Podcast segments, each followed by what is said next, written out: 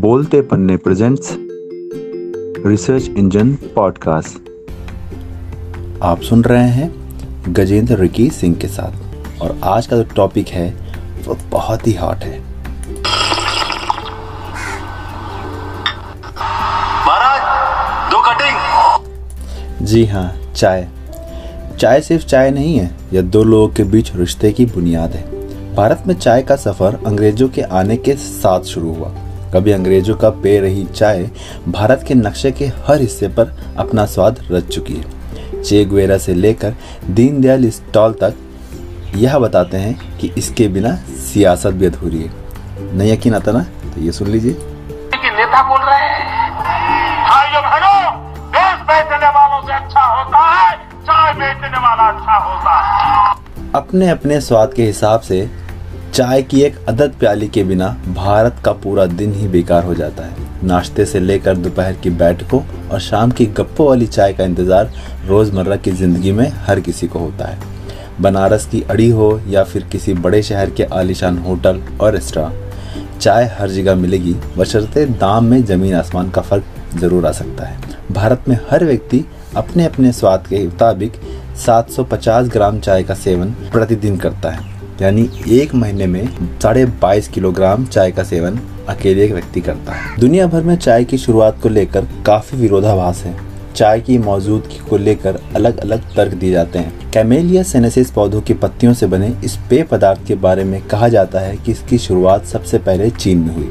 उसके बाद यह दुनिया भर में फैली। दो ईसा पूर्व चीन के सम्राट शैन नुंग ने उबले पानी में गिरी कुछ सूखी पत्तियों के रस को पिया तो उसका स्वाद और रंग उन्हें पसंद आया। लखनऊ में इतिहासकार, जो अब हमारे बीच नहीं है, योगेश प्रवीण जी ने बताया था कि चीनी यात्रियों के सदियों पहले नालंदा विश्वविद्यालय में आने और चाय की पत्तियों को साथ लाने का उल्लेख मिलता है।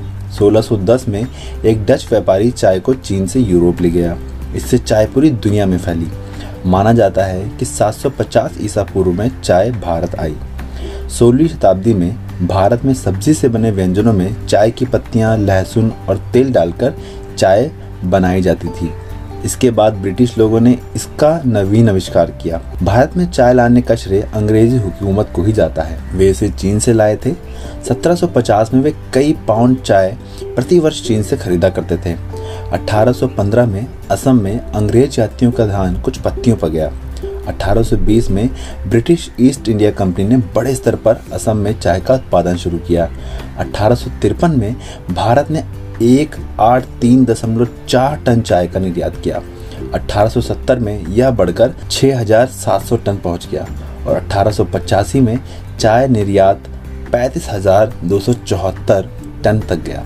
आज स्थिति यह है कि चीन से ज़्यादा चाय लोग भारत में पीते हैं। ईस्ट इंडिया कंपनी के आने के बाद भारत में चाय का बाज़ार भी आया, लेकिन आज़ादी के बाद चाय के बड़े बड़े बागानों को संभालने के लिए सरकार को आगे आना पड़ा।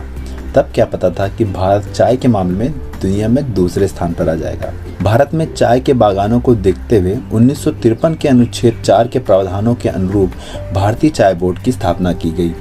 लखनऊ के इतिहासकार रवि भट्ट बताते हैं कि भारत में चाय अंग्रेज़ों के समय में आई और हमने इसे स्वीकार किया।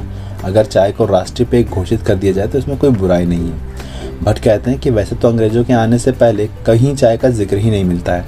लेकिन जब अंग्रेज़ आए और चाय का काम शुरू हुआ तो लोगों को चाय की लत लगाने के लिए बाज़ारों में मुफ़्त चाय बांटी जाने लगी थी। जब लोग चाय के आदि होने लगे तो उन्हें सिर्फ़ चाय की पत्तियाँ दी जाने लगी और बनाने का तरीका भी बताया जाने लगा। भट्ट बताते हैं कि इसका कहीं भी ज़िक्र नहीं है, यह सिर्फ़ मौखिक इतिहास है। वहीं इतिहासकार योगेश प्रभु बताते हैं कि बीसवीं शताब्दी में सरकारी स्तर पर गली गली में चाय पिलाने का चलन शुरू किया गया तो लोगों ने इसका बड़ा विरोध किया। माना जाता था कि अंग्रेज़ भारतीय बच्चों और नई पीढ़ी को कमज़ोर करने की नीयत से मुहिम चला रहे हैं, ताकि उनके खिलाफ कोई बगावत न कर सके। चाय का इतिहास देश में कम लिखा गया, लेकिन फिल्मी गाने और साहित्यकारों की कविताओं में चाय का अंश पूरी शिद्दत के साथ लिखा गया। विष्णु नागर ने, मालिक आपकी चाय तैयार है से पति की पीड़ा को बताया है। केदारनाथ अग्रवाल जी ने खाली जेब और चाय का प्याला लिखी है। अज्ञे जी ने चीनी चाय पीते हुए पिता और पुत्र के संबंधों को बताया है। इतिहासकार डॉक्टर योगेश पंडित बताते हैं कि लखनऊ में चाय के लेकर एक बहुत ही मशहूर शेर है। कुछ यूँ है। यूँ ही कुछ शगले सुखन के वास्ते रिंदों के बीच केतली में चाय लेके शेख मैं खाने चले। चाय पे आपको ये पॉडकास्ट कैसा लगा, ज़रूर बताइएगा। फिर आएँगे एक नए टॉपिक के साथ। शुक्रिया। Thank you bye